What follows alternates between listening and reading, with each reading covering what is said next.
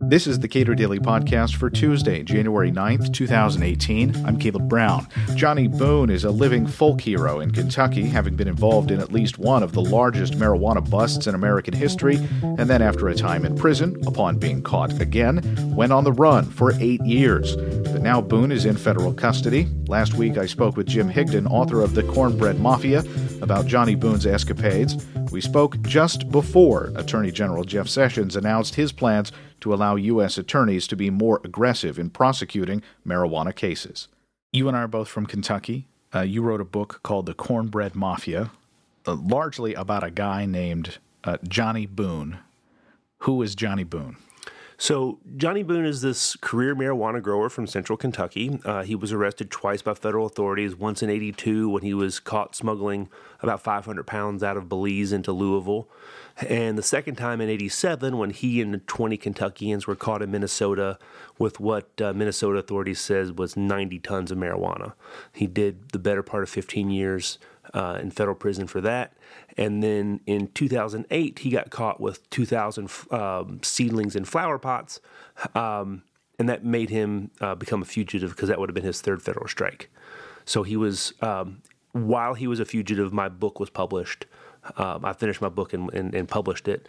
And so um, he became, you know, in marijuana circles, kind of well known for being uh, this the last of the marijuana outlaws who was on the run. So, and I I hate this comparison, but it's it's it's I think it's worth pointing out in terms of the size of the bust. Mm-hmm. What is ninety tons like historically? Okay, so it's it's it's a lot. Um, and it's uh, a round number, right? An estimated number. Uh, the cops weighed one dump truck load, and they multiplied that dump truck load by 62, which was the number of dump truck loads full of marijuana they took off the farm. And then so much marijuana remained on the farm that they just took that times 62 number and doubled it. So that's how they got 90 tons. Okay, so that's that's a wildly th- a thumbnail back of the envelope sketch of what was there. Ballpark. Okay, but and cop weight for folks who understand these sorts of things is probably like four times what the market weight would be because you're dealing with stems and roots and water that not is is not making itself to market. So you know, like you know, merely twenty or thirty tons of market weight.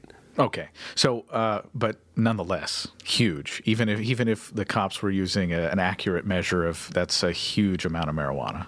It was in, it was an industrial scale. I think some of the, the community aspect of this is interesting because federal marshals went down to central Kentucky. This is an area that is uh, very well known for bourbon distilling mm-hmm. uh, and were essentially rebuffed by almost everyone they encountered when they were looking for this guy who had gone on the run. Um, in, in, my book, I managed to interview the head marshal at the time because he had retired by then, and he basically he told me on the record that eight out of ten people were unhelpful. So you know, if the marshal is telling me eight out of ten, that the answer had to be nine and a half out of ten. So. Uh, you know they didn't it did not go well for the marshals in Kentucky. They would they would they established these roadblocks to hand out wanted posters, and people were just laughing at them. So uh, I mean, this is a this is an area that at one time was probably known for it, for bootlegging. Sure. And uh, as that market transitioned into a legal market, uh, marijuana decades later became more popular. Kentucky, it's marijuana is still probably Kentucky's number one cash crop. Um, it's and, debatable, but okay, sure. Okay, I mean, but it has historically it has historically, sure, yeah. Um, and the fact that these people are viewed, uh, Johnny Boone himself is viewed as, I don't know, what, a, a public, just a businessman? I mean, there's a Robin Hood aspect to this guy. Um, you know, he people really, you know, not just a businessman, but you know, like a benefactor to the community. I mean, he gets compared to these other drug lords, but you know, this guy's dealing exclusively in marijuana. He wasn't diversified. He wasn't putting pills on the street. He wasn't moving cocaine. He was growing marijuana and selling marijuana, and that's what that's all he did. So, what was your association with him? You knew him before he was he he was uh, popped that last time. So I grew up down there, and so this guy, when I where I grew up, was a legend when I was in high school. Like he was like the high school legend, like because of these giant busts that they were associated with, right? And I came home to write this book, and so getting Johnny on the record was like top of the to do list. Like talk to Johnny Boone, and everyone I would talk to, like, well, I'm gonna need to talk to Johnny Boone. They would look at me and like, you can't do that. Like, are you crazy? And I was like, yeah, no, but I got to. Like, I have to. So it took me 14 months of trying to get this guy on the record, and going to see him was problematic. It's not the sort of person you can go knock on the front door of. Um, he lived at the end of a mile lane, and the the the, the the lane was had a, a, wire fence on the side of it, and the wire fence was covered in bones and cow bones that he had collected from various places. So there'd be like a whole string of fence that had rib bones on it, and then you take a turn, and there'd be all leg bones down the thing, and then there were skulls facing you as you came up to. Was very sort of Texas Chainsaw Massacre ish, um, which he had done on purpose to keep people away. Um, so anyway, it was it was hard to get him to talk and even when I wanted to talk to him, and even if like when he was at this point where he wanted to talk to me, he was afraid that talking to me would make him uh, a rat, and being a rat is something in his line of work that one does not be. So it took a lot of me getting him comfortable with um, what I was trying to do, and we kind of you know worked through. Uh, you know, I got him to agree to allow me to search his DEA and FBI files, and that yielded a lot of information, and we kind of, kind of went from there. All right, so he goes on the run mm-hmm. after having uh, been caught for what would have been his third strike. That's right. Where does he go? Well, everyone thought he went south. Um, he had these associations, his previous association with Belize, uh, something the cops said he spoke fluent Spanish, although I didn't know that to be true.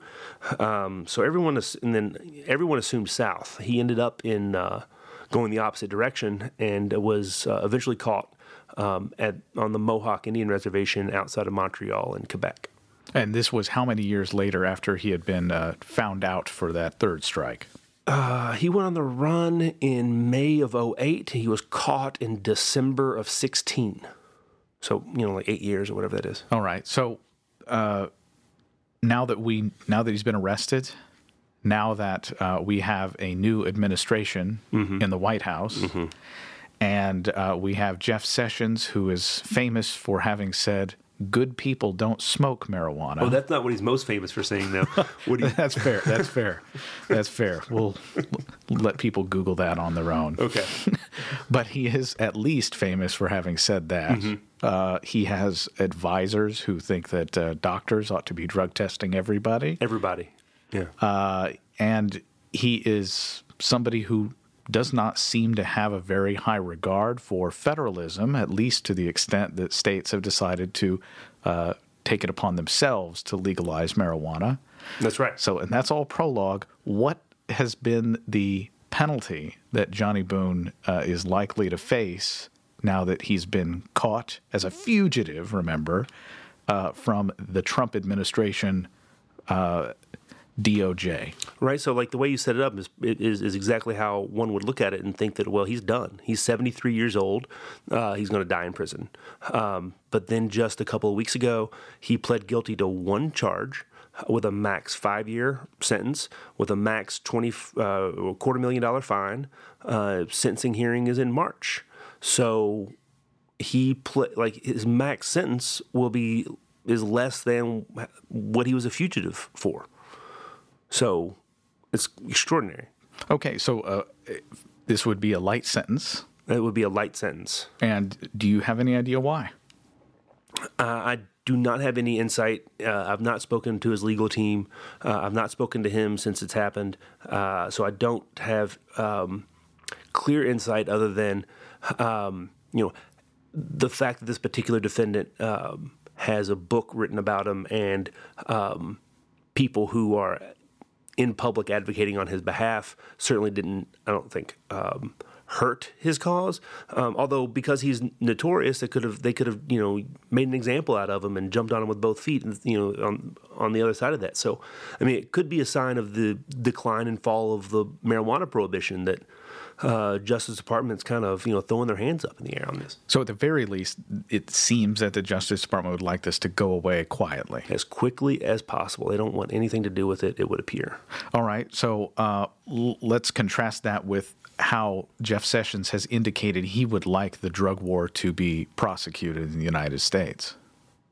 He's made every indication, every chance he gets, to suggest that he wants some sort of crackdown or you know revision of the Cole memo, which is the Obama era Justice Department guidelines for telling you know prosecutors to basically like you know use prosecutorial discretion on these things and basically like you know don't prosecute these folks, which is how it's been interpreted. Um, in legal marijuana states, you know, both for medical and for recreational marijuana schemes.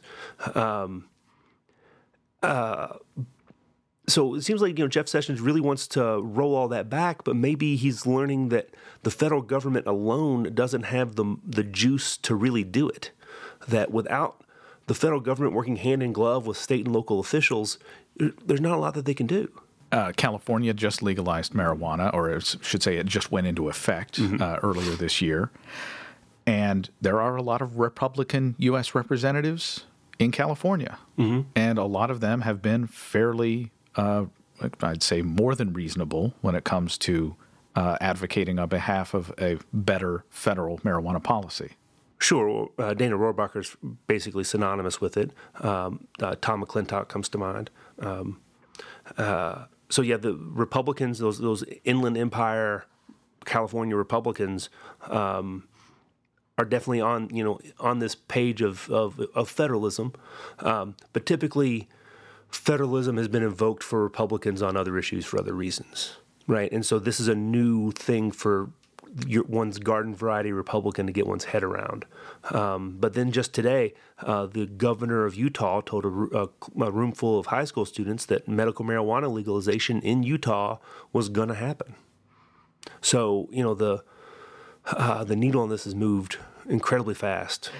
And even in a, in a Trump administration era, he had said some fairly reasonable things about marijuana on the campaign trail, but of course, choosing Jeff Sessions as your attorney general would tend to uh, lead you perhaps to minimize the fact that you'd ever said those things. I keep looking forward to the tweets on this, the presidential tweets on on marijuana. We're still waiting for for for for that to happen. We've not heard anything from the president from the White House on this issue. The ONDCP is still without a chairman, uh, not even one that's been um, nominated because the one that they had nominated was got tied up in this DEA prescription pill imbroglio um, and had to pull his name out because it was clear that he was in the pocket of the big drug companies that were pumping oxycodone into America and stopping the DEA from doing anything about it.